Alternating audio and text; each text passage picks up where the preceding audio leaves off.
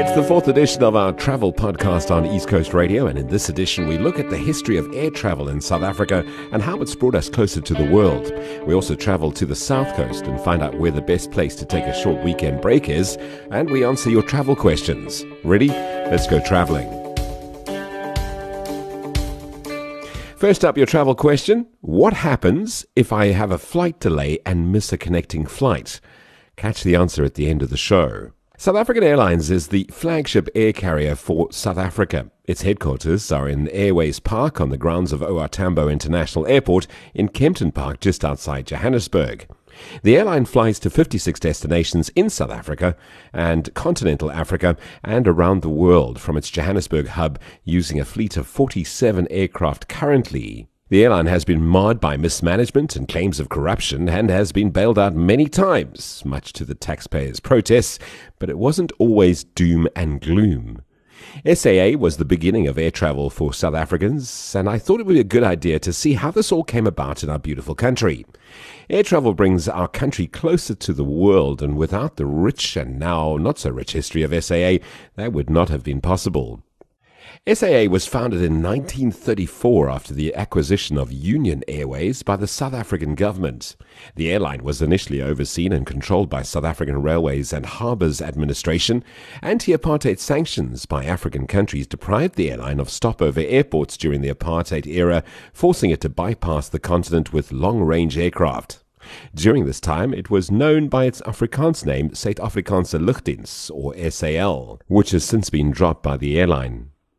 In 1997, the name change happened, the image and the aircraft livery, and introduced the introduction of online ticket purchases. In 2006, SAA split from Transnet, its parent company, to operate as an independent airline. 40 staff members, along with one de Havilland DH-60 Gipsy Moth, one de Havilland DH-80 Puss Moth, three Junkers F-13s, and a leased Junkers F-13 and Junkers A-50s were among the aircraft upon acquisition. On the 10th of November 1945, SAA achieved a long company goal by operating a route to Europe when Avro Park landed in Bournemouth, England, after the long flight from Palmietfontein Airport near Johannesburg. The jet age arrived in South Africa on the 3rd of May 1952, when a BOAC de Havilland Comet arrived in Palmietfontein after a 24-hour journey from England with five refueling stops en route. Can you imagine? SAA chartered two Comets from the British airline on the 4th of October 1953, when Comet G-ANAV left London for Johannesburg. On the same day, tourist class was introduced on the 58-seater Lockheed Constellation on the Springbok service. The two chartered aircraft sported both BOAC and SAA titles and logos, but were operated by South African crews. SAA opened a route to Asia with Boeing 707 flights to Hong Kong via intermediate stops at the Seychelles Islands in June 1974. In 1980, SAA began flights to Taipei using Boeing 747 SPs. Mauritius had earlier replaced the Seychelles for the Hong Kong service. Because some African countries denied SAA use of their airspace, SAA bypassed the bulge of Africa, usually via Ilha do Sal. A detour of almost 3,000 kilometers. Another bypass was via Tel Aviv, which doubled the distance of flying time involved. European airlines were allowed to fly over Africa when flying to South Africa, usually via Nairobi and later non-stop. On the 26th of December 1980, the last South African Airways Boeing 707 service was operated between Paris and Johannesburg. Its touchdown ended the 20-year carrier service of the 707. Due to international opposition to apartheid during the 1980s, SAA's offices were attacked.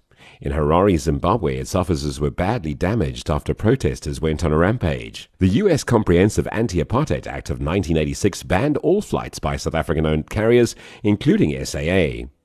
In 1987, SAA's services to Perth and Sydney in Australia were ended in light of the Australian government's opposition to apartheid. The South African Airways Museum Society opened its doors to the public at Jan Smuts International Airport, which is now known as OR Tambo, in 2006. With the demise of apartheid in 1990, SAA started services to former and new destinations in Africa and Asia.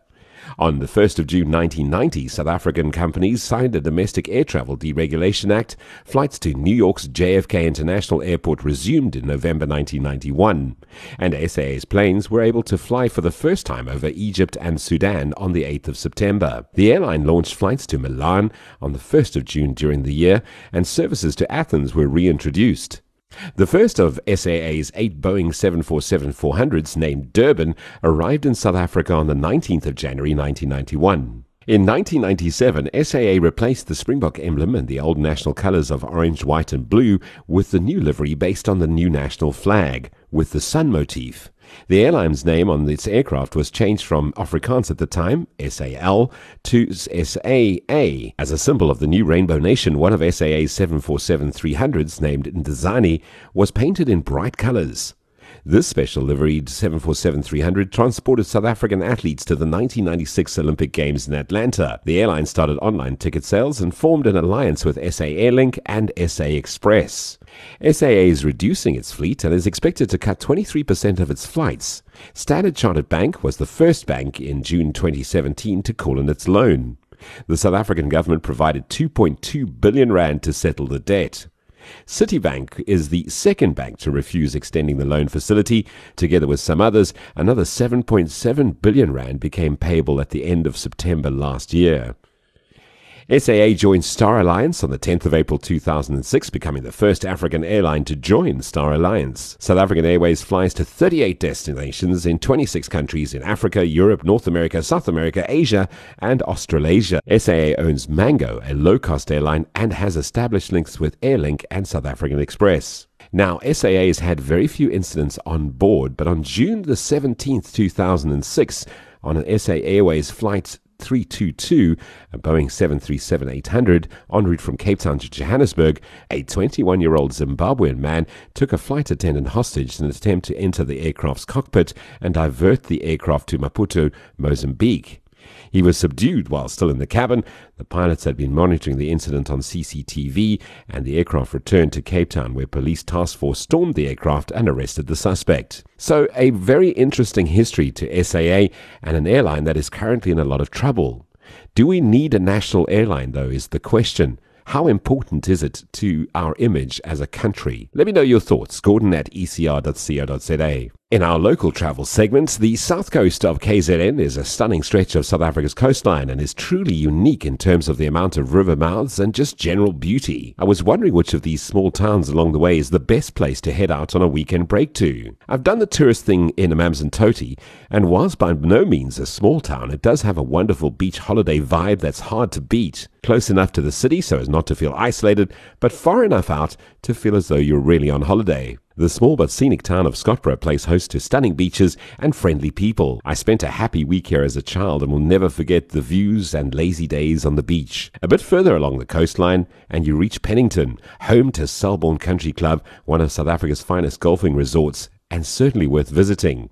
We had the pleasure of visiting there during an East Coast Radio team building, and I can tell you, it is the Augusta by the Sea in South Africa. One by one, places such as Southport, Umtentweni, Shelly Beach, St. Michael's on Sea, and more greet the travelers with the South Coast charm that makes it one of the most visited stretches of coastline in South Africa. These towns are usually equipped with fantastic hotels and bed and breakfast solutions, the basic shopping experiences and grocery stores, a great pub or two, incredible people, and the best best beaches you could wish for. Travel a bit further and you'll reach Margate, which for many years has been the happy hunting ground of people from upcountry desperately needing to unwind.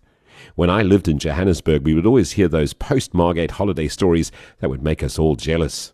A bit further and you reach Port Edward, and shortly thereafter the border to the Eastern Cape. However you look at it, this stretch of paradise is remarkable and well worth experiencing, and all within a few hours' drive from Durban and the city. What's your favorite South Coast destination? Send me an email, gordon at ecr.co.za. Last but not least, let's answer that travel question.